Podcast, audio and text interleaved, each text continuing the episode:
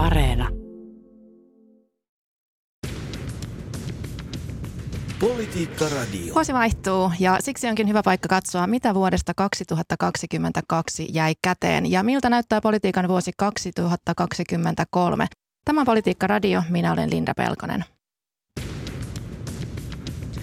Politiikka Radio. Tervetuloa Politiikka Radioon Suomen Kuvalehden politiikan toimittaja Vappu Kaaranaja. Kiitos. Ja tervetuloa MTVn politiikan toimittaja Alek Neihu. Kiitos, hyvää päivää. Ja tervetuloa Maaseudun tulevaisuuslehden päätoimittaja Jouni Kemppainen. Kiitos kutsusta. Tänään meillä on tosi kunnianhimoinen tavoite. Käydään läpi koko vuoden politiikkaa 29 mm. minuutissa. Katsotaan, miten onnistuu. Ihan alkuun lyhyt kierros. Mikä on tänä, tämän vuoden tärkein poliittinen asia? Mikä ilmiö tai seikka on tänä vuonna jäänyt poliittiseen historiaan, Alek? Lyhyt vastaus, neljä kirjainta, NATO. Vähän pidempi vastaus, lähtökohtaisestihan vuosi ei aina politiikassa ole edes mikään paras mahdollinen aikayksikkö. Ehkä on ikään kuin hallituskausi on se, missä, missä asioita ikään kuin tapahtuu. Mutta historiallinen muutos, se, että Suomi ei kohta enää ole äh, sotilaallisesti liittoutumaton maa, se, että Suomesta on tulossa NATO-jäsen, se on aidosti tapahtunut tässä jotakuinkin vuoden sisään. Poikkeuksellisen voimakas historiaan jäävä muutos lyhyessä ajassa. Vappu. Kyllä, Peesaan naapuria tässä, että, että miettii, että meillä on eduskunnassa kuitenkin niin erilaisia puolueita edustettuna ja ihan laidasta laitaan tosi nopeasti kaikki meni yhteen riviin ja kyettiin tavallaan tuottamaan tämä päätös, kun kansalaiset oli jotenkin gallupeissa niin yksimielisiä, että NATOon halutaan. Joo, Joo, totta kai ihan sama, samalla tavalla mietin kuin kollegatkin. Ja otan vielä tuosta vapusta kiinni, että tämä kansan ikään kuin nopea käännös tai tämmöinen niin kuin kannanotto sen NATO-jäsenyyden puolesta oli hyvin vahva. Ja tässä tilanteessa tietysti nyt Ukrainastakin nähdään, että Ukraina ilman lännen apua ei varmasti menestyisi tällä tavalla, kun nyt on kuitenkin onneksi menestynyt. Ja kyllä Suomenkin aika vaikea yksin olisi itänaapurin edessä olla, jos tilanne tästä kiristyisi. Että kansa ymmärsi jotain semmoista, mitä ulkopoliittinen johto ehkä ei ihan ymmärtänytkään heti, mutta onneksi ulkopoliittinen johto ymmärsi heti perässä. Niin, vuosi sitten elettiin niin erilaisessa maailmassa ja se muuttui yhdessä yössä 24. helmikuuta, kun Venäjä hyökkäsi Ukrainaan. Niin siis tuolloin oikeastaan Suomen ja Venäjän kaikki suhteet muuttuivat täysin ihan siinä hetkessä. Ja pian tosiaan Suomi päätti hakea NATO-jäsenyyttä, mikä on erittäin historiallista, koska Suomessahan NATO-jäsenyys ei ole ollut koskaan kauhean suosittua. Se on ollut kuitenkin aika pienissä lukemissa. Eikä edes Mut, mikään puheen aihe, että tuntuu, että niin. vuosi alussa sitä kyetty oikein edes keskustelemaan. Ja nyt sitten taas tämmöinen jotenkin ihan äärilaitaan tänä keväänä, että kun kysyt, että mikä oli tavallaan poliittisesti merkittävin tapahtuma, niin tuntuu, että tästä itse asiassa jotenkin niin kuin politiikka katosi kokonaan, että oltiin mm. niin – yksimielisiä, että se oli vaan vähän niin kuin semmoinen puolihallinnollinen päätös ja no, prosessista sam- puhuttiin. Samaa mieltä ja jo koronan aikaan suomalaiset olivat hyvin yhteneviä ja tämmöisiä pragmaattisia ja jotenkin tässä asiassa vähän samalla tavalla, että ja jollain tavalla toivoisi, että tämä leviäisi politiikka yleisemminkin, kun on tämmöisiä arkipäiväisempiä ongelmia, että voitaisiinko me löytää tämmöisiä vähän enemmän yhteistä säveltä sitten alkavana niin. vuonna. Niin, ja sitten Suomen suhde Venäjään muuttuu aivan täysin. Miten te kuvailisitte sitä ulkopolitiikan muutosta, mikä tässä on tapahtunut? Onhan se ihan valtavaa luokkaa ihan totta kai ja se samalla heijastuu ikään kuin meidän ihan valtion johtoon siihen, että mikä on esimerkiksi presidentin rooli, mikä on toisaalta sitten hallituksen ulkopolitiikan rooli, niin totta kai se kaikki on muuttunut ihan hirveästi. Ja pakko todeta, kun tämä 24. helmikuuta mainittiin, että itse asiassa vuoden aika monet poliittiset keskeiset teemat on johdettavissa siihen yhteen ainoaseen ikään kuin aamuun, joka muutti kaiken, johon me kaikki herättiin. Äh, Ukrainan tukeminen on ollut hyvin keskeistä. Sitten toisaalta tämä kaikki siitä seurannut, äh, osittain pitkälti seurannut inflaatio, äh, bensa, bensahintaan liittyvät seikat, sähkön hinta, mistä me ollaan nyt viime aikoina puhuttu, niin aika moni tällainen vuoden poliittinen keskeinen teema on mm. täysin johdettavissa siihen, mitä Ukrainassa on tapahtunut. Kyllä, ja ruokakriisi vielä tuohon listaan lisäisi. Esimerkiksi. Niin aika niin. selkeästi se näkyy ehkä tässä suomalaisten poliitikkojen retoriikassa, että jos miettii, että nytten Macronia on arvosteltu, että hän vähän niin kuin puhuu liian pehmeästi Venäjästä, niin tuntuu, että Macron vetää semmoista niin kuin sitä roolia, mitä suomalaiset poliitikot aikaisemmin veti, kun sitten taas Sanna Marin on tosi napakasti ollenkaan semmoista vanhaa jotenkin pehmentelyä, että no, että tuomitsemme vähän sen tyyppistä puhetta, vaan hyvin eri äänikellossa. Mm. Miten Suomen ulkopolitiikkaa, miten kuvailisitte sen muutosta, Jouni? No tässä kollegat on puhunut viisaita tässäkin asiassa ja jollain tavalla ehkä vielä tuohon listaan niin hävittäjähankinnat ja yleensä tämä puolustusmenojen kasvu ja ikään kuin yksimielisyys siinäkin. Ja oikeastaan ei ole semmoista elämän osa-aluetta, ihan tämmöistä niin kuin henkistä ilmapiiriä mm, myöten, joka ei olisi muuttunut olennaisella tavalla. Ja tämä, tämä lienee selvä. On kiinnostava tämä Ranskan Macron ja samaten vaikka Italiassa on itse asiassa yllättävän paljon henkilöitä, jotka jollain tavalla ymmärtävät Venäjää edelleenkin ja tässä on tämmöinen niin kuin pohjoinen rintama, ehkä se on vähän liian sotaisa termi, mutta me, mitkä olemme niin kuin lähempänä Puola, Baltian maat, ymmärrämme tämän eri tavalla kuin sitten nämä Euroopan maat, jotka ovat vähän kauempana. Ja mm. se saattaisi olla taas, kun ensi vuotta kohta kyselet, niin semmoinen mielenkiintoinen asia, että millä tavalla tämä eurooppalainen yhtenäisyys sitten säilyy. Niin, ja miltä näyttää, jos nyt uskalletaan vähän katsoa tulevaisuuteen, niin kuinka pitkään menee, että Suomi ja Venäjän välit tästä korjaantuu, kun kuitenkin tilanne on se, että, että suomalaiset yrityksetkin on lähtenyt Venäjältä, niin kuin kaikki läntiset yritykset, et, ja yhteistyö on hyvin niukkaa tällä hetkellä, niin on, käykö tässä nyt niin, että tavallaan me voidaan tuleville sukupolville vanhana kertoa, että hei uskottajalla, mä joskus ollut turistina Venäjällä ja että et, et tavallaan, että tuleeko Venäjästä semmoinen niin Pohjois-Korea tämän vuoden jälkeen vai, vai onko tässä niin kuin toivoa, että että nämä välit korjaantuu jollain aikavälillä. Niin tuntuu jotenkin, jälkikäteen itsekin on ajatellut esimerkiksi omia Pietarin matkoja, että, että se, se kaikki tuntuu nyt niin kaukaiselta. Ei sitä ole, jalkapallo EM-kisoissakin oli paljon porukkaa viime kesänä, niin kuin siis kesällä 21. Siitäkään ei ole ihan älyttömän kauaa ja nimenomaan on niin, että tämä ei ole pelkästään poliittinen muutos, vaan tämä on ihan valtava kulttuurinen muutos, mikä tässä on tapahtunut oikeastaan tämän vuoden aikana en osaa sanoa, milloin Suomen ja Venäjän tai ehkä niin kuin Venäjän ja lännen välit normalisoituu, että onko se sitten niin, että sitten eläkkeellä Allegrolla hmm. Pietari, onko se se näkymä? Ja jollain tavalla tähän minun mielestäni alkoi kuitenkin jo vuonna 2014, kun Venäjä miehitti näitä Itä-Ukrainan alueita ja Krimin äh, Sotsin olympialaisten jälkeen. Ja siitä lähtien ainakin itse on aina yrittänyt niin kuin ottaa esille sen, että Venäjä on yhä arvaamattomampi kumppani ja esimerkiksi urheilutapahtumissa ja muissa, niin mun mielestä tämmöiset niin kuin boikotit olisi voinut olla perusteltu jo paljon paljon aikaisemmin tässä asiassa, mutta totta kai tämä nyt muutti tämän tilanteen juuri kuvatulla tavalla. On hirveän vaikea nähdä, että mikä sitten se uusi normaali voisi yleensä ollakaan, varsinkin jos Venäjällä on nykyinen hallinto tai sitä muistuttava hallinto. Mm. Niin, kyllähän tämä vaikuttaa tosi moneen asiaan. Niin kuin tästä Jouni mainitsi, että nämä sotilasmenot on Suomessakin kasvanut. Toisaalta niin kuin myös yritysmaailmassa tapahtunut valtavia muutoksia, että Venäjän kanssa ei enää tehdä yhteistyötä. Venäjän kauppa on muuttunut. Kulttuurissa ihan jokaisella alueella. Kyllä. Ja itse asiassa tuohon sotilasmenoihinkin liittyen, niin, niin rahan käytössähän toi on itse asiassa, jos mietitään tällaisia konkreettisia politiikan aikansaamia muutoksia, niin tuskin meillä tulee enää hirveän monta sellaista kehysriihtä esimerkiksi kuin viime keväänä tuli, että et, et oliko se kaksi miljardia, joka puolustusmenoihin tuosta noin vaan niin kuin lykättiin ja, ja e, tavallaan piikki on ollut niin sanotusti tämän vuoden ajan auki. Puolustuksen hallinnonala on päässyt tekemään tosi vapaasti, tosi mittavia hankintoja. Se on ollut yksi tämän vuoden politiikan kantavista teemoista. Niin, monen asia on mennyt rahaa. Oli taustalla oli korona, koronakriisi totta kai ja sitten nämä so, kasvaneet sotilasmenot ja, ja tota, nyt totta kai halutaan kompensoida ihmisille näitä massiivisia sähkölaskuja ja erilaisia tukia maksettu.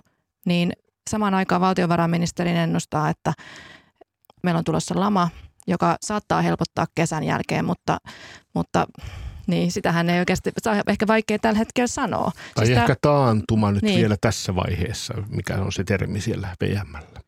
Joo, ja tota, työllisyys on hyvässä mallissa tällä hetkellä, mutta VM mukaan sekin voi laskea.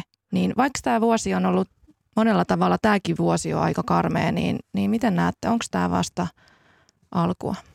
No tämä, mun mielestä jos mennään tähän niin rakkaudesta bruttokansantuotteeseen nyt tässä keskustelussa eteenpäin, niin tämä taantumastahan povataan lyhyempää, voi olla, mutta mä näkisin kuitenkin niin, että äh, korkojen nousu, inflaatio, ruoahinnan nousu, asuntojen hintojen lasku, erityisesti pääkaupunkiseudulla, niin kun nähdään huhti-toukokuussa, että miten tässä käy, niin silloin me oikeastaan tiedetään sen jälkeen, että onko tämä enää taantuma vai kääntyykö tämä lamaksi ja jos tämä jatkuu taantumana, niin kuinka pitkään. Mutta myönteistä tässä on se, että nyt kun on seurannut bruttokansantuotteen kehittymistä työn puolesta 30 vuotta, niin ensimmäistä kertaa nähdään sellainen tilanne, että taantuma voi olla sama aikaan kuin työllisyys, työllisyystilanne on hyvä, on työvoimasta pula. Että nyt moni asia niin kuin Suomessa muuttuu tavalla, johon ei ole ekonomistit osanneet oikeastaan niin kuin ennakoida ja nähdä sen tilanteen muuttumista. Niin, että aika kaksijakoinen tai kiinnostava tilanne musta siinä mielessä, että ihan kuten näiden puolustusmenojen kohdalla, niin koronankin kohdalla oppositio, kuten hallitus muistuttaa, niin oppositiohan tuki myös näitä menolisäyksiä. Ja sitten sama esimerkiksi, jos miettii sosiaaliturvan tai indeksikorotuksia, niin kokoomus esimerkiksi antoi tukensa niille. Et on hirve- ja sama nyt näissä sähköasioissa. Ainoa kritiikki on ollut se, että minkä takia jo aikaisemmin tehty hintakattoa, eli siis hyvin kallista tukea sähkön käyttäjille, että tavallaan koko poliittinen rintama yhteen ääneen on lisäämässä menoja. Ja sitten samaan aikaan toki puhutaan siitä, että mm. pitäisi kohta alkaa leikata. Ja, on hyvin kiinnostava. Ja toi on vaalien kannalta tosi mielenkiintoinen asetelma, että äh, kuinka paljon me puhutaan ikään kuin mikrotaloudesta, eli kansalaisen lompakosta siitä, että paljonko menee sähköön rahaa, paljonko menee bensaan rahaa ja kuinka paljon tätä kaikkea pitää erilaisilla järeillä, ripeillä toimilla tukea tavallaan, tavallaan sit kansalaisen lompakon näkökulmasta.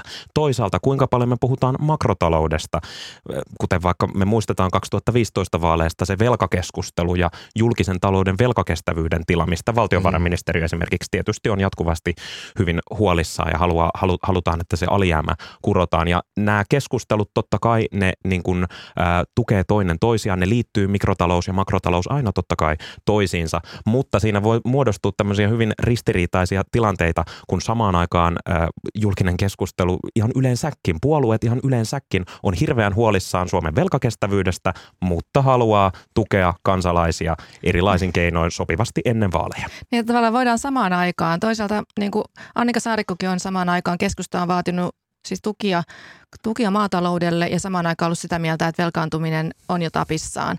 Ja mm. toisaalta oppositiosta tullut kritiikkiä jo, jo oikeastaan näiden koronatoimien aikana, että, että velkaantua ei saisi, mutta toisaalta kansalaista pitää auttaa. Että tavallaan Kyllä, tässä on niin kuin siis jo, niin. toimittajilla iso duuni kyllä ennen vaaleja nyt jotenkin nyhtää se, että mikä se, mikä se linja on, että ollaanko aidosti sitä mieltä, että – että halutaan leikata, halutaan pienentää alijäämiä ja jos halutaan, niin mitkä ne keinot sitten on? Vai hyväksytäänkö se, että, että alijäämät on vähän suurempia. Ja jos, kumpi se on oltava. Jos ikään kuin tätä vuotta katsoo vielä taaksepäin, niin itse asiassa tämä vuosi ehkä siinä mielessä merkitsee tällaista paradigman muutosta politiikassa.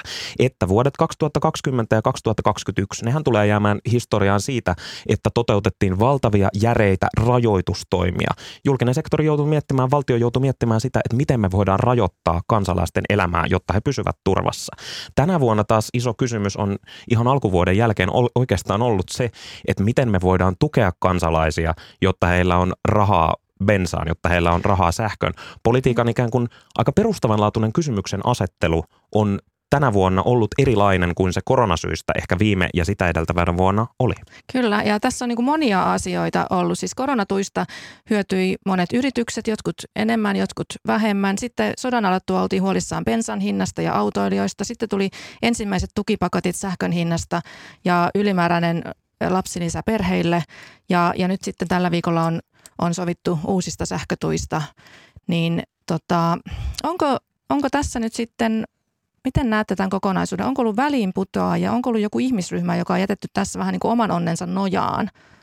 Vai onko kaikki niin kuin saanut Mun tasavertaisesti ja oikein? oikeita asiaa. Jos vielä niin kuin valtiovarainministeriön tai ministerin näkökulmasta, niin tämähän on painajaismainen tilanne, että hän on niin kuin vastuussa että valtion taloudesta tilanteessa, jossa ikään kuin keskustelun sitä juuri, mitä kollegat tässä kertovat. Ja mun mielestä niin kuin se olennainen iso kysymys tässä on se, että nyt erityisesti mun katse kiinnittyy kokoomukseen ja jos he pystyvät ikään kuin vaaleihin asti jatkamaan kallupkärjessä ja ovat todennäköinen pääministeripuolue, ovatko he tosissaan leikkaamassa ja jos, niin mistä kohtaa?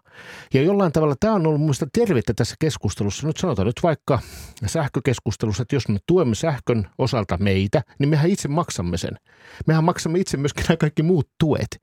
Ja se on jollain tavalla tullut niin kuin yllätyksenä monille ihmisille, että katos vaan näinhän tämä nyt meneekin. Ja tämä on sulta, oikein hyvä kysymys, että kenelle nämä kohdistuu ja jääkö joku niin sanotusti mopenosille. En usko, että Saarikkokaan niin maataloutta sinällään haluaa tukea. Maatalous haluaa sen rahan sieltä markkinalta, keskolta, S-ryhmältä, Lidliltä ja sieltä. Jos he eivät saa, niin jostain pitää niin kuin ruokaa tulla. Mutta tämä, tämä tuottaa niin kuin uudestaan semmoisen niin kuin asiat – niin kuin näyttävät juuri niin kuin ne ovat. Me maksamme ne tuet ja sitten ikään kuin se kysymys on, että mitä tukia annetaan ja kenelle. Ja siitä nyt tässä vaaleissa on kysymys. Niin, mutta onhan kuitenkin aina niin kuin joku maksaja ja joku saaja ja joku voi maksaa veroja aika paljon ja niin. eikä välttämättä hänelle sitten itselleen kohdistu. Tai sitten niin yritystuetkin, kun korona-aikaa mietittiin niitä, niin Saiko, Joo, mutta tämä ihan jokainen? on eri asia. niin. Sekin on juuri näin niin kuin sanot, mutta tämä tuet sinällään, mitkä maksetaan velkarahalla, on vielä vähän niin kuin, mm. se vipuvarsi on suurempi ja isompi ja jyrkempi. Mm. No onko tässä ollut sellaisia ihmisryhmiä, jotka on niin kuin jäänyt tavallaan vähän välinputoajaksi? Reilinen vastaus, että, että en osaa sanoa, koska toisaalta tämä on ollut niin laaja tämä tukiarsenaali, että pitäisi ehkä, niin kuin, ja niitä ei vielä edes tiedetä kaikkia, että eihän niin kuin kukaan osaa vielä sanoa ehkä ihan tarkkaan, miten nämä tulevat sähkötuet – mm. tulee kohdentumaan. Että mä en usko, että kellään on itse asiassa ehkä vielä vastausta tuohon kysymykseen. Niin, on, ainakin sellaista on niin pohdiskelua nähnyt tuolla, että, että esimerkiksi jos jotkut niin kuin, tavallaan ne, jotka veronmaksajat auttaa erityisesti niitä, joilla on, on suuri omakotitaloja ja sitten toisaalta myöskin ehkä unohtuu vähän sitten esimerkiksi pienituloiset eläkeläiset. Et No eläkkeisiinkin toki tehdään, tehdään aika merkittävät mm. indeksikorotukset tuossa vuoden vaihteessa. Toki tämmöistä... No mutta 2 prosenttia, ei se nyt niin kauhean niin. massiivinen kuitenkaan on verrattuna siihen, jos tulee satoja euroja lisäys sähkölaskuun vaikka kuukausittain. Niin, kenelle tulee, kelle niin. ei, mutta kun se ei tiedetä vielä, niin. kelle se menee, millä tavalla niin kuin Vappu totesi. Ja onko, niin. onko se ajatus myöskään se, että okei, että nyt ruvetaan katsomaan, että tavallaan se on myös vähän erikoinen lähtökohta, että, että katsotaan koko yhteiskunta, että ootko sinä ryhmä nyt saanut, oletko sinä saanut, niin. vaan enemmänkin se, että ketkä tässä tilanteessa nyt – erityisesti tarttisi niitä tukia ja on, ovatko he varmasti saaneet, eikä sille, että ketkä, onko tässä olemassa joku yksin asuvat kerrostalossa asuvat taiteilijat, jotka eivät ole saaneet tarpeeksi tukia suhteessa muihin. Niin mm. se ja jollain tavalla tämä muuttaa muotoaan. Tämä on vähän tämmöinen vakuutusjärjestelmä nyt, että ikään kuin me tuemme niitä henkilöitä, jotka sattuvat, keltä sähkösopimus sattuu nyt menemään niin, että se, heille tulee ikään kuin tämä pompsu ylöspäin. Eikä ikään kuin kaikkia sähkösopimuksen haltioita, jos mä oon ymmärtänyt oikein. Sama koskee nyt niin kuin koronatuissa ja muissakin, että tässä on niin kuin tapahtunut tämmöinen differentoituminen tässä asiassa. Ja jos saa ensi vuoteen jo vielä hieman katsoa, niin ensi vuonna meillä aloittaa uusi hallitus ja yleinen ajatusmaailma on se, että uuden hallituksen kannattaa aivan aluksi tehdä ne kaikkein kipeimmät heti. päätökset. Kun heti ne lyö ne leikkaukset, sopeutustoimet, kun ne heti lyö ikään kuin pöytään, niin ne on paljon mahdollisesti, niin helpompaa saada läpi yksinkertaisesti. Niin tavallaan tässäkin voi olla aikamoinen ilmapiirin muutos siitä tukemisesta sitten leikkaamiseen, mikä aiheuttaa itkua ja huutoa. Politiikka Radio. Politiikka Radiossa tänään meillä on kunnianhimoinen tavoite saada koko vuosi pakettiin tässä yhdessä lähetyksessä. Mikä tänä vuonna on ollut politiikassa tärkeää? Ja täällä keskustelemassa MTVn politiikan toimittaja Oleg Neihum, Maaseudun tulevaisuuslehden päätoimittaja Jouni Kemppainen ja Suomen Kuvalehden politiikan toimittaja Vappu Karanoja. Ja minä olen Linda Pelkonen. Tota, jos, jos tässä ei nyt sitten koronakriisissä tai Ukrainan sodassa ja sen seurauksissa olisi ollut tarpeeksi tekemistä, niin koko vuosi on taisteltu sen järkyttävän uutisen kanssa, että Suomen hiilinielut ovat romahtaneet. Millaista on mielestäni ollut keskustelu Suomen metsistä tänä vuonna, Jouni?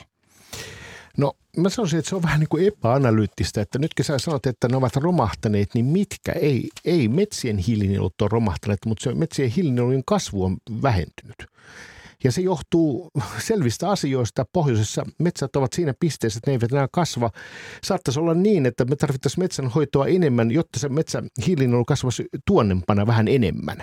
Et nyt pitäisi jaksaa perehtyä tarkasti siihen, että mikä on se metsien osuus tässä, jotka kuitenkin sitovat sen hiilet, mitä me kaikki muut niin kuin päästämme. Missä on se keskustelu näistä hiilen päästäjistä? Minkä takia ei keskustella tämän ohella? Tästä pitää keskustella ilman muuta rakentamisesta, siitä, että esimerkiksi pääkaupunkisella puretaan ja rakennetaan samaan aikaan aivan pähkähullua toimintaa.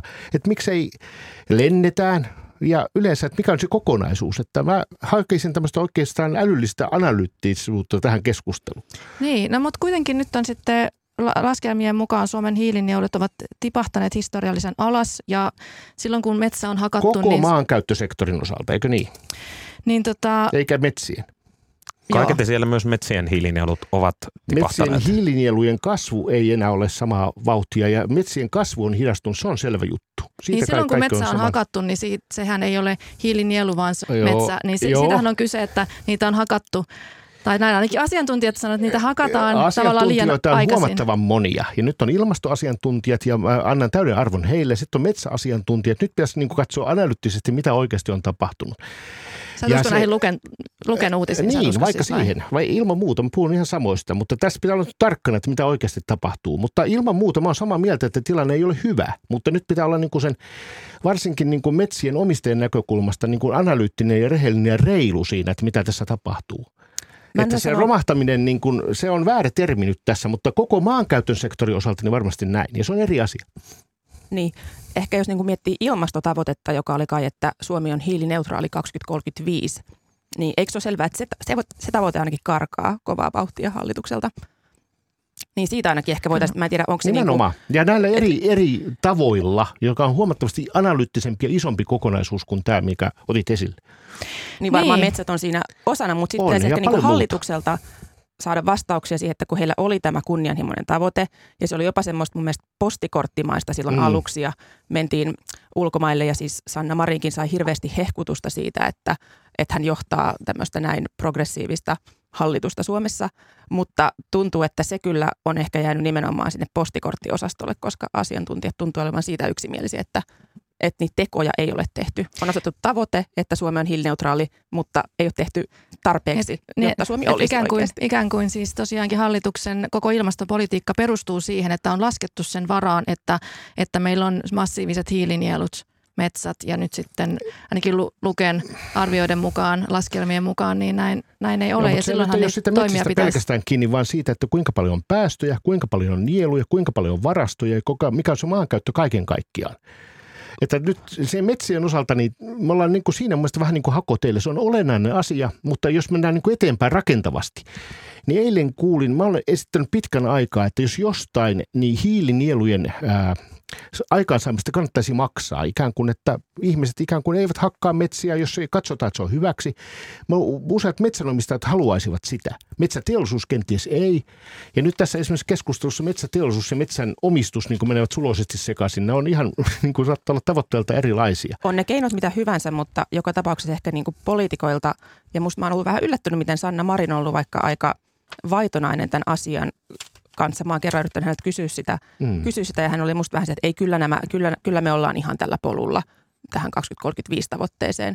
Mutta tässä on musta kyllä semmoinen haastamisen paikka. Niin, loppujen lopuksi ehkä tänä vuonna juuri olisi sitten pitänyt tulla, jos meillä on tämä niin kuin maailman kunnianhimoisimmiksi brändätty mm. ilmastohallitus, niin ehkä tänä vuonna olisi eduskuntaan pitänyt tuoda nimenomaan sitten sitä lainsäädäntöä, jolla tehdään näitä järeitä toimia. Se, että sidotaan vaikka tavoite, ilmastotavoite lainsäädäntöön, niin äh, ei se ehkä maailman kunnianhimoisemmalta ilmastohallitukselta, juuri sieltä niin kuin miten se on postikorteissa ja Instagram-pätkissä brändätty, niin eihän se siltä kuulosta. Mielenkiintoista on, kun tässä vaikka tästä maankäyttösektorista puhuttiin, siihen kuuluu siis metsämaan lisäksi myös viljelysmaat. Ja liikenne. Ja jos meillä on esimerkiksi seuraavalla hallituskaudella sellainen tilanne, kuten nyt näyttää, että keskusta ei välttämättä ole hallituksessa, että minkälaisia äh, ikään kuin, minkälaista uutta regulaatiota sinne viljelysmaan kohdalle tulee, minkälaista lainsäädäntöä, miten sitä kiritetään, il- mm. maanviljelijöitä esimerkiksi kiritetään ilmastotoimia. selvästi tehdään ihan oma jaksonsa tästä metsästä. tota, mutta mitä mieltä olette siitä, että kun hallituksella on aika pahoja kriisejä ollut, siis hallitus joutui aika pahan kriisiin viimeistään silloin, kun keskusta äänesti opposition kanssa hallituksen luonnonsuojelu, luonnonsuojelulaki-uudistuksien pykäliä kumoon ja tot, siis omaa jo sovittua esitystä vastaan ja, ja erityisesti vihreäthän tästä raivastui ja sitten sen jälkeen nämä maatalouden tukipaketitkin meni jumiin, niin, niin onko tämä hallitus pysynyt kasassa vain niin kuin ulkopoliittisen tilanteen takia? Mä sanoisin, että tämä hallitus on ehkä tyypillinen monipuoluehallitus, että totta kai ne niin kuin tämän hetken kriisit korostuu ja ne vaikuttaa tosi dramaattisilta ja osin onhan ne sitä myös. Jos miettii jotain niin kuin Sixpack-hallitusta, niin sieltä kuitenkin lähti vasemmistoliitto, että ei tämä ole niin poikkeuksellista toisaalta, että on pikkasen toraa. Niin, oikeastaan tässähän on niin kuin loppuvuosi on riidelty kovasti, mutta kevät juuri osittain näistä ulkopoliittisista syistä meni aika semmoisessa harmonisessa hengessä. Ja isoista asioista, niin kuin sanotaan koronasta ja erityisesti tässä ulkopolitiikasta, niin hallitus on mielestäni kyennyt oikein mallikkaaseen suoritukseen tässä asiassa. No siis tähän puhutaan nyt vielä siitä, että kuka on vuoden aikaansaavin poliitikko. Tämä on pyytänyt teitä miettimään etukäteen. Kuka saa tänä vuonna tota, kehuja? Jouni. No jos ajatellaan, että tämä NATO-jäsenyys ja sen edistäminen on niin kuin tärkeintä, niin nyt on vähän vaikea sanoa, että onko sitten Sauli Niinistö, Sanna Marin vai Antti Kaikkonen vai Suomen kansa, joka ikään kuin käänsi tänne. Aikaansaavin poliittinen. Aikaansaavin poliittinen tekijä. Mä ajattelin näköjään ihan eri tavalla, koska mä ajattelen tietysti, että poliitikon kuitenkin ne ei myönnä sitä, mutta ne kuitenkin tähtää siihen oman kannatuksen maksimointiin. Ja tätä kautta katseeni kiinnittyy Petteri Orpoon. Ja hän on myös, paitsi että hän on onnistunut tässä kannatuksen maksimoinnissa, niin hän on myös tota, aikaansaava luomaan tämmöisiä pikkukohuja.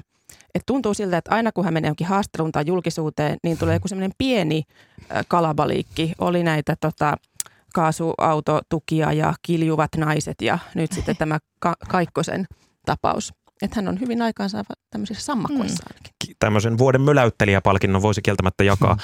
Ehkä haluan mainita kaksi nimeä. Ensinnäkin Annika Saarikko, missä tahansa, mitä tahansa tapahtuukin. On koronaministeriryhmää, on varautumisen työryhmää, on valtiovarainministeri, on kannatusalhossa rypävä keskusta, niin aina se sieltä se Annika Saarikko sieltä keskeltä löytyy.